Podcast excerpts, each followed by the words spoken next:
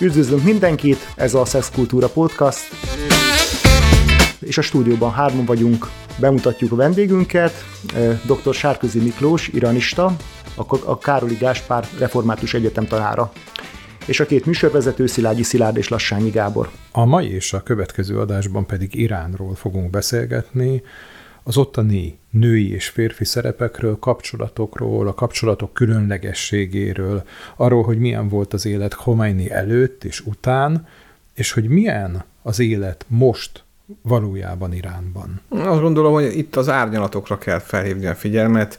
Egyfelől nem ugyanolyan az élet egy nagyvárosi létben, mint egy falusi, kis, kisvárosi, vidéki, etnikai kisebbségek által lakott, esetleg nomád vagy törzsi közegben tehát van egy ilyen szociológiai megközelítés, amit mindenképpen alkalmazni kell. Ez persze így volt a 79 előtti időszakban is. A másik pedig az az, hogy azért a 79 az iszlám forradalom óta eltelt periódus sem egyszínű.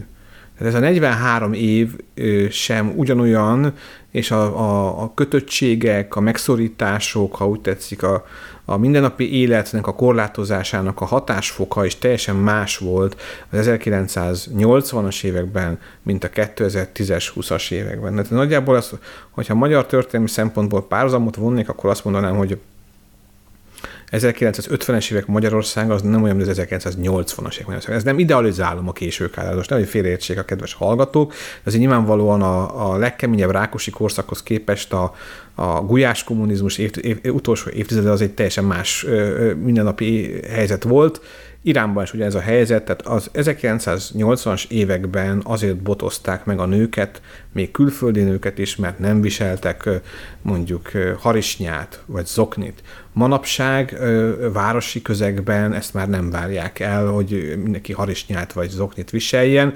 Ez, az, ez maximum bizonyosabb, nagyobb, bizonyos nagyobb zarándok helyekre jellemző, ez a szigorúság, tehát akkor az 1980-as években az akkori magyar, meg román nagykövet is panaszkodott arra, hogy a tulajdon családtagjait zaklatták a, a nyílt utcán a, a, a diplomáciai immunitásra fittyet hányva. Manapság ugye a, a főleg a, a, a városi, nagyvárosi ifjúság Iránban is a, a kendőviselésen kívül, és a, a lányoknál a, a csuklói magasság terjedő, vagy a, a bokájú és a nadrágon kívül minden másban teljesen szabados életet él ezt megelőzően, tehát az iszlám forradalmat megelőzően mi volt a jellemző? Például a nőkre. Nem lehet egységesen nőkről beszélni, mert ez egy ö, akkor is egy 35 milliós társadalom volt, ö, rettetesen sok etnikai kisebbséggel, vallási kisebbséggel, ö, városi, életmódbeli kisebbségekkel, nomádokkal, 1979 előtt Iránban ugye, több mint 58 évig egy szekuláris politikai berendezkedés volt, ez, a, ez egy pahlavi időszak, amely egy ilyen Atatürkhöz hasonló nemzetállamban gondolkodunk, de egyúttal a, a vallás, egyház és állam szétválasztásában gondolkodunk, a világi, európai típusú jogrendszert vezettek be, a sariát teljes mértékben félretették, vagy majdnem teljes mértékben félretették, pont a magánéletben azért ez nem teljesen sikerült, de ugye alkoholfogyasztás legális, disznóhúsfogyasztás legális, pubok, nightclubok, ugye Teheránt ugye kicsit elcsépelten kis kelet Párizsának is becézték, egy ilyen bohém, a bohémek, a hippik, a különböző szexuális kisebbségeknek az egyik fő célpontja volt a korabeli iráni főváros, tehát ugye azt lehet mondani, hogy az egy erő, amikor Teheránnak amerikai főépítésze volt, ugye, tehát egy ilyen, ilyen inzulákra, ilyen szigetekre, merőleges szigetekre vágták a városnak a belső szerkezetét, felhőkarcolók tömegét építették, az Iránernek amerikai nagyvárosokban voltak egyenes járatai naponta akár többször is, tehát amikor Izrael és Irán a legjobb diplomáciai és gazdasági kapcsolatokat ápolta egymással, tehát ez egy teljesen másfajta világ, akkor miniszoknyás iráni lányokat lehetett látni a divatlapok, vagy bármifajta lapoknak a cím, címodalja. Nyilván ez volt a hivatalosan bátorított image, nem mindenki azért viselkedett így, nem mindenki hordott ilyen ruhákat, de nyilván volt egy szekuláris polgárság, akik a sak időszakában anyagilag jól éltek, Emberi jogilag azonban azért vigyázzunk, mert ez, ez sem volt demokrácia. Tehát azért a, a szekuláris életmódra való biztatás és bátorítás nem járt együtt a, a politikai jogok osztogatásával. Világos. De a, ugyanebben az irányban mondjuk megmaradtak a tradicionálisabb családszerkezetek és egyéb dolgok, vagy ez csak, ez csak egy pici szűk réteget érintett, vagy azért ott, fönt, ott, ott, ott azért ez így lefelé is szivárgott nagyobb, legalább a nagyvárosokban. Tehát ez csak egy teherán közeli arisztokrácia, vagy, vagy nagyon gazdag rétegeket érintett ez a fajta nyitottság, vagy ez mennyire ment le, lefelé a társadalomba? Ezt nehéz megítélni, de általában aki a, a, a, például a sakkal szembeni ellenállásnak az egyik legális módja az volt, hogy az emberek mecsetbe jártak és csadort hordtak. Uh-huh. Hát nem feltétlenül azért hordtak csadort, mert szerették, hanem azért, mert így fejezték ki az ellenes a sakkal szemben. Uh-huh. Továbbá például az egyet, irány egyetemekre 79 előtt csak fedetlen fővel léphettek a nők, ezáltal például széles rétegeket zártak ki az egyetemi oktatásból. De most ugye azért mennyire szivárgott le, azt gondolom, itt ez nem csupán a politikai rendszertől, hanem az urbanizációtól is függ.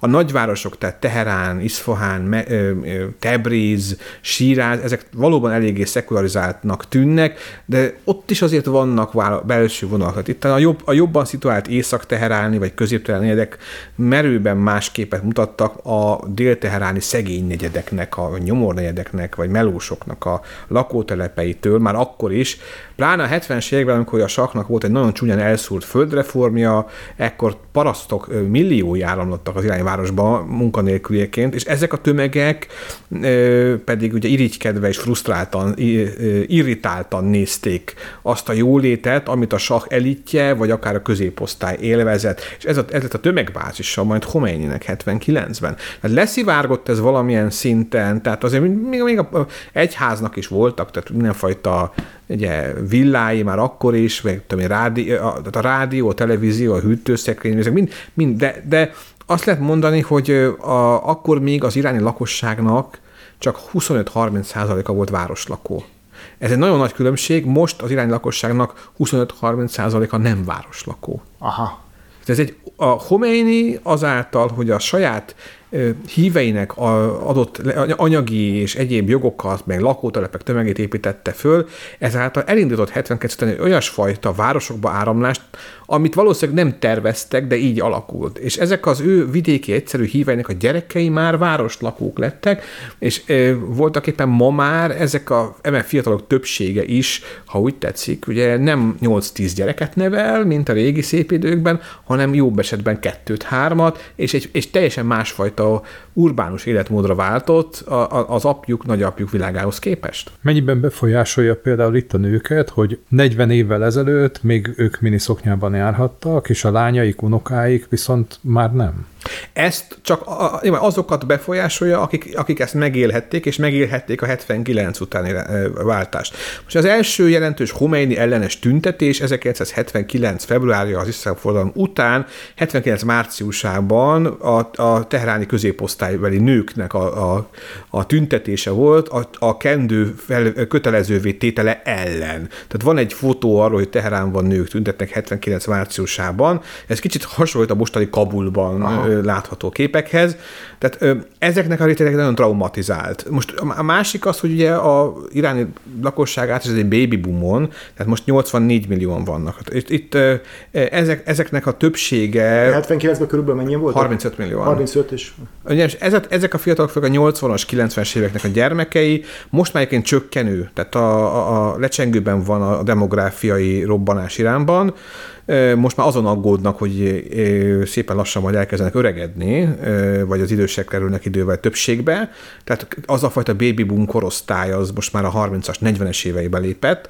Na most ugye, tehát a, ezek a rétegek főleg azok szeretnének szabadabban élni, akik a városokba kerültek. Tehát a régi középosztálynak a gyermekei, meg azok, akik ugye a forradalom a forradalom véghez a, a, a, a, a családjai, bánják, vagy nem bánják, azért sok kiskapu van. Tehát az Iránban nyilvánvalóan van egy nagyon, nagyon, ez egy nagyon fejlett társadalom, tehát ahol a nagymamák whatsappoznak, ahol mindenki instagramozik, ahol mindenki a legmodernebb közösségi médiákat használja legálisan, vagy féllegálisan, vagy illegálisan, ott nyilvánvalóan látják az amerikai, vagy európai rokonokat, vagy, vagy, vagy, vagy bárkit, és nyilvánvalóan vágynának egy ilyesmire, ami azonban nem, csak nem akar bekövetkezni. Tehát őszintén szólva, ugye egy sok irányival beszélget az ember, és ugye az, az, a többség, a normális többség az azt mondja, hogy legyen, ez a kendő téma, az legyen egy választható téma. Megnézem, hogy például a sakkorában is voltak olyan városok, ahol kendőbe például Kom és Meshed, a két legkonzervatívabb vallási városban nem nagyon láttunk a sakkorában sem fedetlen fővel nőt. Világos. Tudom, hogy ez egy nagyon leegyszerűsítés, hiszen ahogy említetted, sokfajta etnikum, és nyilván vannak Persze, nomádok vannak, törzs, így van. de hogy alapvetően milyen most mondjuk egy a tipikusnak mondható városi és mondjuk vidéki családszerkezet, mi milyen típusú, milyen típusú családok léteznek mondjuk, amik a leggyakoribbak Iránban? Ma már, ugye azt mondom, demográfiailag Irán, mint mondtam, egy ilyen negatív növekedésbe kezd lassan átmenni, 90-es években a maga az egyház esett pánikba egyébként, hogy túl jó sikerült a demográfiai robbanás. A Khomeini annak idején azt mondta a 80-as években, hogy a forradalmak sok kis katonára van szüksége. Több uh-huh. se kellett nekik. Ugye a sakkorában legális volt a, a, a fogamzásgátlás, uh-huh. tabletta, óvszer használat. Ezt betiltották 79 uh-huh. Mhm. után. Na most ugye a 90-es években viszont olyan szintű vált a, a növekedés, hogy akkor újra enged, akkor bevezették a kötelező szexuális tanácsadást ez azt jelenti, hogy esküvő előtt, elsősorban főleg vidéki pároknak előírták azt, hogy el kell menniük az orvoshoz. Ez főleg arról szólt, hogy felhívják a figyelmüket a legális védekezésre, mert úgymond ne beszélni őket arról, hogy ne legyen, ne legyen 6-8 gyerekük. Aha. És ezek után azt is bevezették, hogy ha egy párnak egy gyereke születik, utána a férj kötele, férnek joga van a, a, a, a saját termékenységének a műtéti alapú megváltoztatásra, hogy, hogy, finoman írjam körbe a dolgot. Aha. Tehát e, e, ezen kívül mindenhol lehet ma már Iránban például óvszert kapni. Világos. Tehát ez a, most ugye e, most ezen változtatnak, akarnak változtatni, mert megint, mert most megint attól félnek, hogy, hogy túl kevés lesz. A városokban annak idején, a 90-es években hármas vagy négyes volt az átlag gyerekszám. Ez azt jelenti, hogy városokban kettő, há, három gyerek volt per családonként, falun vidéken 8-10. Ma már a városokban kettes alatt van. Aha. Tehát ez nagyon-nagyon, nagyon-nagyon visszaesett. az egy kés Rendkívül, ha bemegy az ember egy teheráni buszállomásnak a könyvesboltjaiba, ahol ilyen mert főleg népszerűsítő könyveket lehet kapni, miket lehet látni, tehát egy kés családok szociológiai problémái, gyermektelen családok problémái, tehát ilyen típusú könyvek halmazával lehet találkozni jobb vagy gyengébb könyvesboltokban, tehát ezek témák. Ugye? Tehát a, a, a szingli életmód, a, Iránban is a városiasodással egy csomóan a karriert helyezik előtérbe, uh-huh. és ha majd ha lesz egy jó fizetőállás, ami az Iránban nem van egyszerű jelenlegi helyzetben, na majd utána választ, vállalok családot, vagy, vagy, vagy, vagy, vagy megyek férhez, vagy, vagy, vagy nősülök meg. Ez ma már azt jelenti, hogy az, tehát annak idején a lányok 80-as években, 90-es 18-20 éves koruk körül mentek férhez. Ma simán 25 év fölötti uh-huh. tolódott át És ez a, a dolog, ami nyilván kihat a termékenységre is. Világos. A, tehát akkor össze, tehát összefoglalva itt a, a termékenységgel kapcsolatosan, tehát a 80-as években volt egy teljes tiltás, a, a, a, az tulajdonképpen a fogamzásgátlással kapcsolatosan, Igen. a 90-es években akkor behozták, akkor a, mi, mi az, ami vallási szempontból engedélyezett volt az óvszer, de vagy gyógyszeres, gyógyszer is? Az, az abortusz szigorúan tilos volt, szerintem a tablettázás is tilos volt, az, az óvszert sem nagyon erőltették, uh-huh. az most, most gyakorlatilag az abortusz most is tilos. Igen. Ettől függetlenül illegális lehet hallani rengeteg abortuszról. Ö, ö, vagy ennek az orvosi segí, pénz, pénzügyi alapon megkennek egy-két orvost.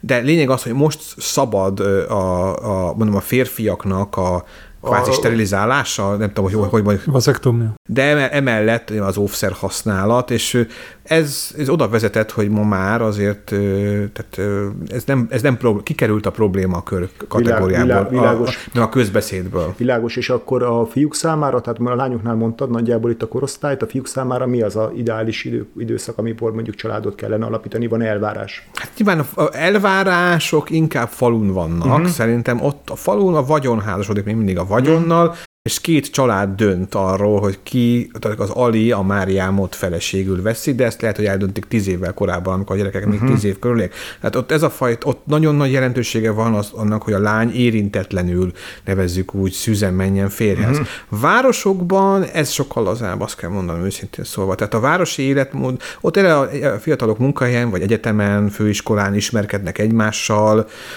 el kevésbé jellemző a családnak a beleszólása, azért néha van ilyen, még mindig, de, de ugye azt lehet mondani, hogy ott érzelmi alapon, vagy nevezzük úgy esztétikai, világnézeti, ízlésbeli közös platform alapon történik a párválasztás. Világos. Inkább. A, nyilván a muszlim vallás szerint tradicionálisan ebben ugye négy feleség lenne maximálisan engedélyezett a, a, a, az iszlámban. Na most itt Iránban milyen valósága mondjuk a, a, több, a, a, a több feleségnek a mai világban? Hát ez azt lehet mondani, hogy ez egy részben egy kicsit sztereotípia, és a négy feleség az négy egyenlő szinten tartott, anyagi és egyéb örömökben egyenlő szinten tartott, külön háztartásban, és ugye az előző feleségek beleegyezésével történő újra, újraházasodást jelent. Tehát a síta vallásban a beleegyezés is egy nagyon fontos tényező volt. Azt gondolom a szunitáknál is. Tehát, változó van, változó hát a helyi jogok befolyás. Igen, igen. házasság van olyan házassági szerződés, szerződés, ahol Na most, kiköthetik. E, már a... Tehát a több lenyűség Iránban van is, meg nem is. Nem ez a négy feleséges modell.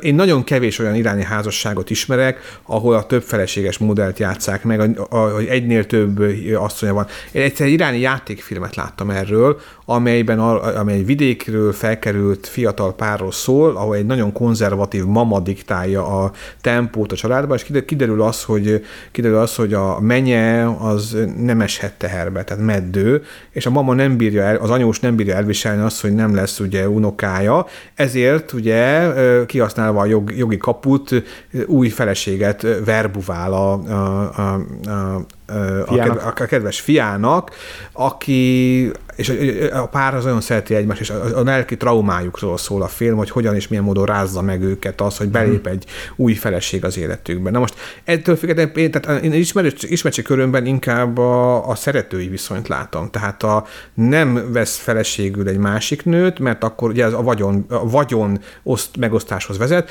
Tehát van olyan ismerősöm, nyilván nevet nem mondok, aki, aki a, elmondta nekem egészen nyilvánosan, hogy az ő felesége már nem annyira kapható bizonyos dolgokra, de neki erre van igénye, ezért ő az, úr, az úriember egy 50-es évei elején járt, ezért ő megismerkedett egy 30-as évei közepén járó hölgyel, akivel ilyen barátnői viszonyban van. Uh-huh. Tehát ez inkább jellemző szerintem.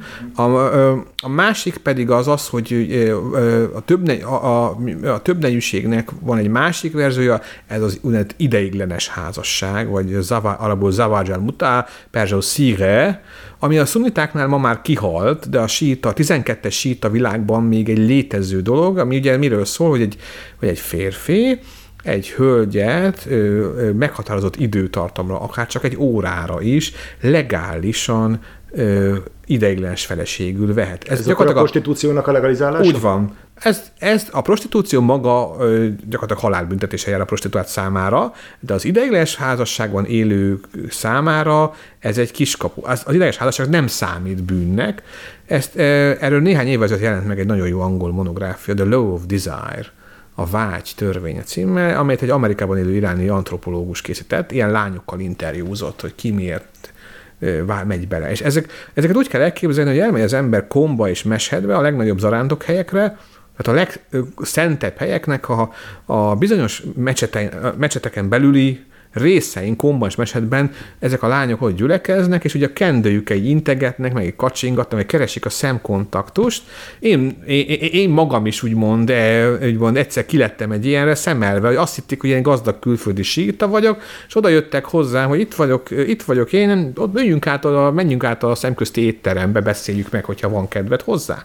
És ezt a síta egyház előtt megköthető, a, sít, a síta jog, magánjog elismert házasságformaként tartja számon. Ez azt jelenti, hogy egy órára, egy napra, egy hétre, egy évre lehet hosszabbítani is, valaki ideiglenes feleségévé válhat. Akkor, akkor az ott lévő mecsetben lévő imámok gyakorlatilag, vagy helyhites. Kötnek egy házasság szerződést vele, még el is játszák azt, egy kis édesség, egy kis tea, aláírják a papírt, legyetek boldogok, tehát az egésznek van egy ilyen És ez automatikusan azzal a letelt idő után az semmi, semmisé válik? Igen, ha, ha esetleg nem ö, hosszabbítanak. Most ah. nyilván a, a, az úrnak, ö, a, aki ezt művelének, fizetnie kell a hölgy, hölgyét. Tehát voltak éppen itt arról van szó, hogy a hölgy, az, nem tudok más, kitar, kitartottá Aha. válik, az úr pedig élvezi ennek az előnyeit. Viszont ezt a nőt nem, vehet, nem viheti haza, nem élhet egy háztartásban a rendes feleségével, ha van ilyen neki, nem örökölhetnek az ilyen kapcsolatokból született gyerekek semmit, viszont ezt a házasságot lehet upgrade-elni ö, rendes házasság. És akkor gyakorlatilag ez azt jelenti, hogy mondjuk, ha valaki elutazik egy ilyen szent városba, mondjuk egy hétre vagy két hétre, akkor szinte nyaralás idejére, vagy erre a hosszabbi tartózkodására gyakorlatilag fogad mellé egy barátnőt, egy prostituáltat. Legyünk őszinték, a, a, a világon a legnagyobb zarándok központok egyben a, a sajnos ki lehet mondani a szexturizmusnak is Aha. a helyszínei, ez alól nem kivételek más muszlim nagy uh-huh. Iránon kívüli hely, helyek is, és hát bizony, bizony van, aki így, így idézíti meg a kapcsolatrendszerét. Most ugye azok a lányok, akik ebbe belemennek, azok is érdekes hátterűek, tehát a, ez egy most is létező folyamat, és főleg a vidéki Iránban van ilyen, maga a síta egyház is például élvezi ennek a gyümölcseit. Tehát a vidéki síta, idősebb síta, klerikusok között nem ritka az ilyen kapcsolatot létesítő, ha van ö, anyagi háttere. Uh-huh. A lányok esetében például tudjuk azt, hogy ez a 80-as, 90-es években nagyon előjött, nem azért, mert Homeinék újra promotálták, hanem azért, mert az irakány háborúban rengeteg özvegy, az fiatal özvegy árvalány maradt, akiknek a vidéki Iránban vagy egy szegény teheráni lakótelepen sanszuk nem volt a férjük elvesztése vagy az apjuk elvesztése után az egzisztenciális talpraállásra, belementek egy ilyen kapcsolatba, és ezért legalább a mondjuk, hogy fedél maradt a fejük fölött. Ez persze nyilván nem volt olyan szempontból szerencsés, hogy a saját reputációjuk ettől nem lett több. Van olyan, aki azt mondja, hogy ugye ez egy, ez egy ö, ö, szent kegyes cselekedet, hiszen az első ideiglenes házasságot a sít a hagyomány szerint nem más, mint Ali Mohamed veje kötötte. Ugye Aliról közismert volt, hogy ő a korának a férfi, az iszlám hagyományokban a, tökéletes férfinek a mintaképe volt, aki úgymond a síta hagyomány szerint minden éjszaka elegetett házastársi kötelezettségének valamelyik asszonyával. És ugye a legendák szerint egyszer, egy muszlim síta hadisz szerint egyszer ugye Ali ősellensége Omár az egy éjszakai, szándékosan egy éjszakai tanácskozásra hívta meg Alit, és addig húzta, halasztotta Omár ezt a tanácskozást, amíg Alinak ott kellett aludnia Omár sátrában. És másnap reggel ugye Omár kaján módon belemosolygott Ali arcába, hogy megkérdezvén tőle, hogy na hogyan sikerült most éjszaka teljesítened a házastársi kötelezettségedet. Mire Ali kedélyesen visszamosolygott Omár arcába, és annyit mondott neki, hogy kérdezd meg a húgodat. Na most az iszlám ugye e, az ilyesfajta prüdériát nem ismeri, tehát az ilyen, ilyen Muhammed profétára is voltak ilyen legennek, hogy három dolgot szeretett az életében, a, a, a jó parfümöket, a szép nőket és a helyes imádkozást. Tehát ez a fajta kicsit prűd, prűd mentalitás az iszlámban sosem volt meg. Na most ugye és ha Ali, ugye visszatérve Alira, ezt megtehette, akkor nyilván Ali, mint a tudás ősforrása minden síta számára, a legszent, legtiszteltebb első imám, akkor innentől fogva megvan az az analógia, amit lehet követni. Világos, de akkor ez ebben szerint ebben a történetben hivatalosan Ali kötött egy, egy, ez, egy ideiglenes, ez, ez nem, hát, egy, nem egy lilium tiprás volt, volt, hanem ez egy ideiglenes házasság volt. Világos. Igen, most ugye az ideiglenes házasságot művelő nők között volt, aki azt mondta, hogy ő vallásilag kegyes cselekedetet hajt végre, és van, aki pedig azt a választ adta ennek az amerikai antropológusnak, hogy ő ezt szereti csinálni, mert jó a szex.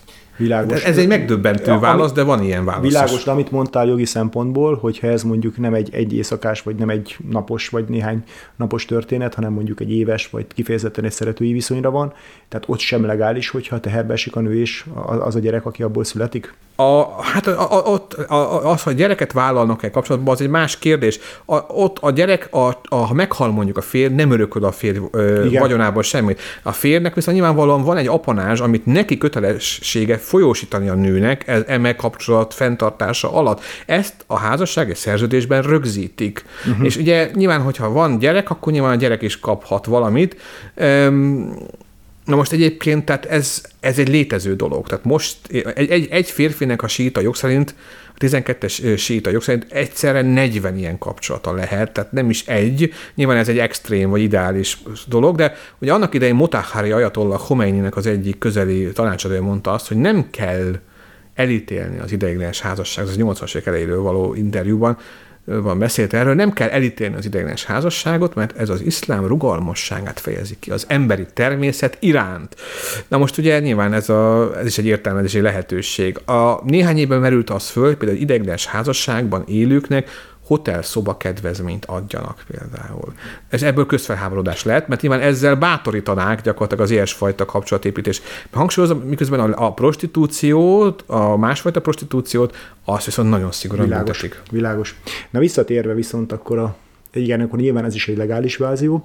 Mai irányban akkor azt mondtad ugye, hogy legalábbis a városi fiatalság az inkább úgy ismerkedik, tehát nem ezek nem összeboronált kapcsolatok, hanem alapvetően ugyanúgy, ahogy mondjuk Európában vagy máshol hasonló módon személyesen ismerkednek egyetemeken, munkahelyeken, egyéb módon. Mégis mi a ennek a realitása? Vidéken pedig akkor azt mondod, hogy inkább azért nagyobb az előre elrendezett családilag kötelező házasságok.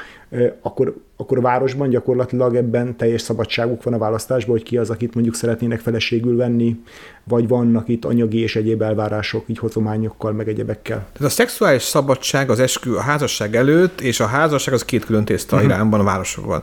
Tehát azt kell mondani, hogy ha Iránban valaki ott él tinédzserként, az ugyanúgy bulizik, mint a világ többi részén, csak nyilván vala, ezek a bulik a pincékben le, lehúzott függönyök, elhúzott függönyök, vagy jobban hangszigetelt falak mellett mögött vannak, vagy van egy befolyásos barátod a rendőrségen, van egy befolyásos barátod a e, ilyen-olyan hivatalban, aki, mondj, aki, aki elintézi neked azt, hogy mit tudom én, hogy a bömböl a diszkó, akkor ne, ne szálljon ki a rendőrség helyszínelni. Tehát ez Irán a kapcsolatok, a kapcsolati hálóknak a, a, a, az országa.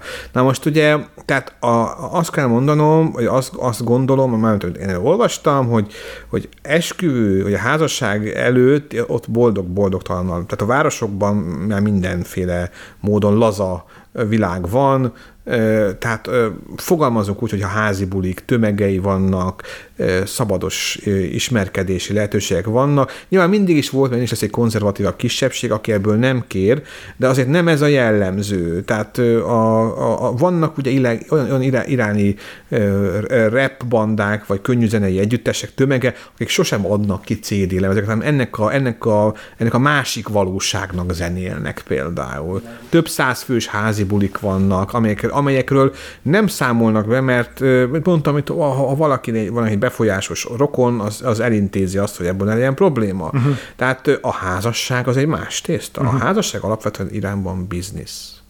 Tehát a házasodni, ha valaki rászánja magát, annak van egy bonyolult procedúrája, és az a bizniszről szól mind a két oldalról. Tehát ugye eleve házasodás az nem úgy megy, hogy ott, hogy bemennek a, a közjegyzőhöz, vagy a házassági terembe, és akkor aláírnak egy két tanúval egy papírt, hogyha ilyen nem. Ott az első lépés az, hogy nyilván a, a vőlegénynek, vagy vőlegény jelöltnek pontosabban le kell tenni a, a, a, a mahriét. Ezt ugye van az iszlámileg többi részén.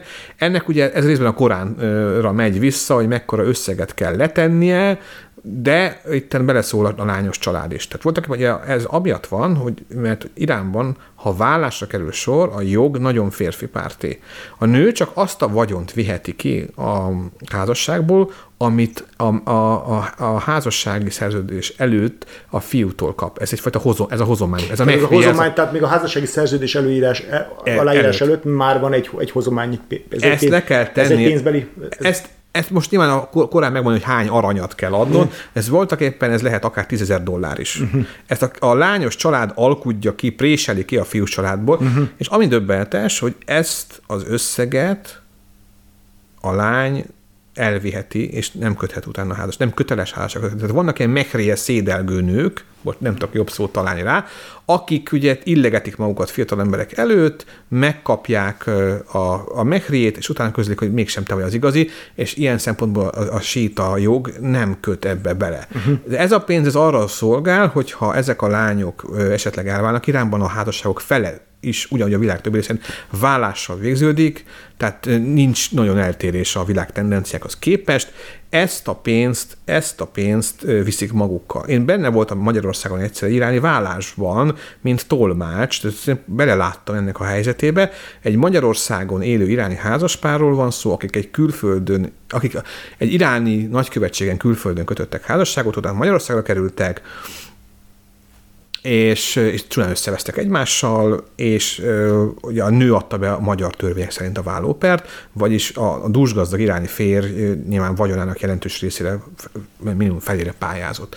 Az iráni férj viszont azt mondta, hogy ő iráni törvények szerint iráni felségterületen kötött házasságot egy, jó, egy iráni nagykövetségen, tehát ő iráni törvények szerint válhat csak el, amely alapján ugye nyilván a nő nincs annyira kedvezményezett helyzetben. Ő csak a hozományt viheti, amit így előre, van, előre akkor így van, utána valóra viszont nem jogosult. És én voltam azt, aki ezeknek a jogi passzusoknak a fordítója voltam a Magyar Bíróság számára. Világos. Tehát nagyon izgalmas, akkor ez az első részlete, ez az az összeg, amit le kell tenni. Igen. És utána vannak gondolom még egyéb feltételek, lakás, Na most, a, ez a, ha ezt a fiú megadja, és a lány beleegyezik, akkor van egyfajta eljegyzési ceremónia, uh-huh. amikor a két család egymással találkozik, hivatalosan, uh-huh. már előtte már informálisan találkozhattak, amikor, de ilyen nagy családi módon, és van egy, van egy ilyen étkezés, eszemiszom, dínom, és van egy utolsó záró buzzata, amikor ugye a, a, a fiús apa tapsol a kezével, és annyit mond, hogy szolgáltattassék fel a tea. És ekkor ugye a menyasszony előbukkan, fehér ruhában, csadorban fölbukkan, és kezében egy teás tálcával, és először ö, ö, szolgálja ki a férjét, és tesz elé egy, uh-huh. csészet, egy tálcányi teát, uh-huh. és ugye ez az eljegyzési ceremónia, hagyományos eljegyzési ceremóniának egyfajta ilyen szimbolikus ö, megpecsételése. Most ugye az maga az esküvő, ugye Iránban nincs állam és egyház szétválasztva, tehát ez a, a síta egyház képviselői előtt kell megkötni a frigyet, ott is vannak mindenfajta ceremóniák, hogy a menyasszony késve érkezik, meg el, hol a menyasszony, ez, ez, ez, ez, a, ez az ilyen, nem adja magát könnyen. Uh-huh. A, a hagyományos esküvői ceremóniák, esküvői ceremóniában a menyasszonynak gyakorta, Iránban mensz, gyakorta eljátszák azt, hogy csak harmadjára mondanak igent. Mm. Tehát ezt Magyarországon, hogyha ilyen van, hogy nemet mond poénból, akkor ugye a törvény szerint fél, várnia kell fél évet, ugye az újabb esküvői mm. lehetőségre. Iránban ezt meg lehet játszani, hogy kétszer azt mondja, hogy nem akarok, nem akarom. Miért? Mert hogy ne, ne, ne tűnjön annyira Könnyűvérűnek? Könnyűvérűnek, vagy könnyen kaphatónak. Aha, Tehát aha. Ilyen, ilyen is van, de néhány évvel, 20 évvel csináltak egy ilyen SD Watch-be Szapke Irani, azaz Házasság iráni módra című, ez a, az a bazi görög lagzinak az iráni verziója, az egy amerikai férfi és egy iráni nőnek a házasságára szólt. Na, e, ott például remekül lehet tanulmányozni világos, ezt a, világos. ezt a ceremónius hozatot. Tehát akkor tehát sokszor kvázi nemet mond, vagy legalábbis háromszor. Eljátsza, hogy háromból kétszer, és akkor harmadszor persze igen, igen most na, akkor ilyen nagy az a, akkor ilyen nagy sikítozás, meg tapsikolás van, és ugye az esküvő maga az, az, az attól függ, hogy milyen a családok szociológia ideológiája. Tehát van Iránban olyan, hogy kettős esküvő. Tehát van a hivatalos esküvő, ahol a Korán szabálya szerint a nők és a férfiak külön termekben, vagy külön emeleteken mulatnak, nem, és csak a férfiak táncolnak férfiakkal, nők nőkkel. Én voltam ilyen esküvőn, tehát azért egy kicsit frusztrált voltam, amikor a vőlegények kellett táncolnom, tehát ö, ö, igen, tehát ez egy vidéki, ez egy vidéki esküvő volt, ahol helyi Lagzi Lajcsi nyomogatta a szintetizátort, mi pedig ugye a férfiak táncoltunk férfiakkal, a, a, a nők nőkkel. Ugye akkor van a nem hivatalos esküvő, amikor ugye házon belül tartanak egy olyan dolgot, ahol ugye minden erezdel a hajambuli szerűen van. Na most ugye a nász éjszaka, ugye a is mondtam, hivatalosan, ugye ez ugye a nők érintetlenségének a jegyében kell, hogy lezajljon. Ez vidéken be is tartják, tehát falun.